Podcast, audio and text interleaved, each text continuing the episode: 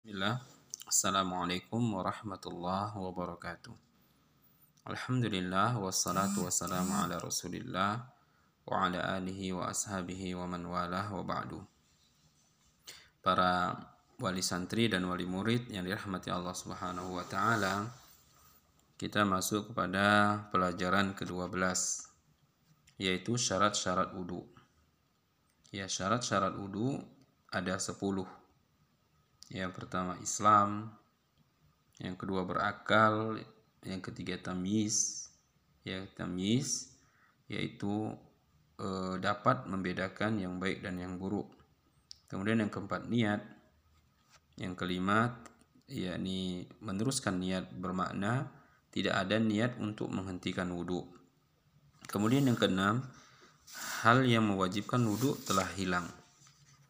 Kemudian yang ketujuh, ja ya istinja ini bersuci dengan air atau istijmar yaitu bersuci dengan batu. Jadi sebelum berwudu pastikan dulu ya tempat keluarnya najis bersih dari najis. Apakah dengan istinja atau dengan istijmar. Ya, kemudian yang kedelapan, air yang digunakan itu adalah air yang suci. Ya, air yang halal untuk digunakan. Oleh karenanya seorang yang berwudu ya pastikan air yang dia gunakan adalah air yang suci dan air yang halal. Nah, mereka yang menggunakan air yang najis maka wudhunya tidak sah. Air akan menjadi najis apabila air tersebut terkontaminasi dengan benda-benda yang najis sehingga warnanya, baunya dan rasanya berubah. Kemudian menghilangkan penghalang ya sampainya air ke kulit. Jadi hal-hal yang dapat menghalangi air sampainya ke kulit ini dihilangkan.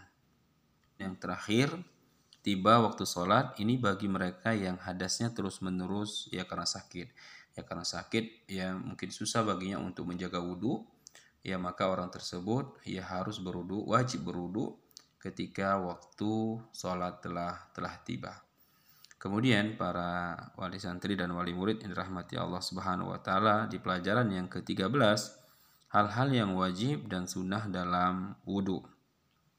Nah, hal-hal yang wajib dalam wudhu ya membasuh wajah ya termasuk berkumur-kumur, menghirup air ke dalam hidung ya istinsya, kemudian isti, ya, kemudian e, membuangnya. Kemudian membasuh kedua telapak tangan hingga ke siku ya membasuh kedua telapak tangan ya dari ujung jari sampai siku. Kemudian mengusap seluruh kepala termasuk kedua telinga. Kemudian ya membasuh kedua kaki hingga mata kaki. Yang kelima tertib. Tertib artinya tidak boleh eh, tidak boleh mendahulukan organ yang lain, ya organ wudhu yang lain. Artinya berurutan. Ya setelah wajah tangan, tidak boleh setelah wajah itu kaki.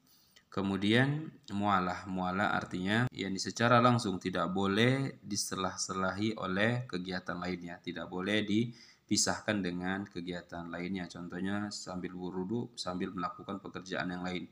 Setelah cuci wajah dia melakukan pekerjaan lain, kemudian setelah itu cuci tangannya, setelah cuci tangannya dia kerja melakukan pekerjaan lain, setelah itu dia cuci kepala, basuh kepalanya. Nah, ini tidak boleh. Dia harus mualah.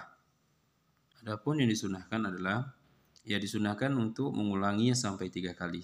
Baik ketika mencuci wajah mencuci tangan dari ujung jari sampai siku kemudian mencuci kaki ya begitu juga e, berkumur-kumur masukkan air ke dalam hidung kemudian membuangnya ini disunahkan tiga kali. Tidak boleh lebih.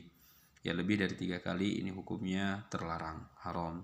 Adapun untuk mengusap kepala ini cukup satu kali saja Demikian, Assalamualaikum warahmatullahi wabarakatuh.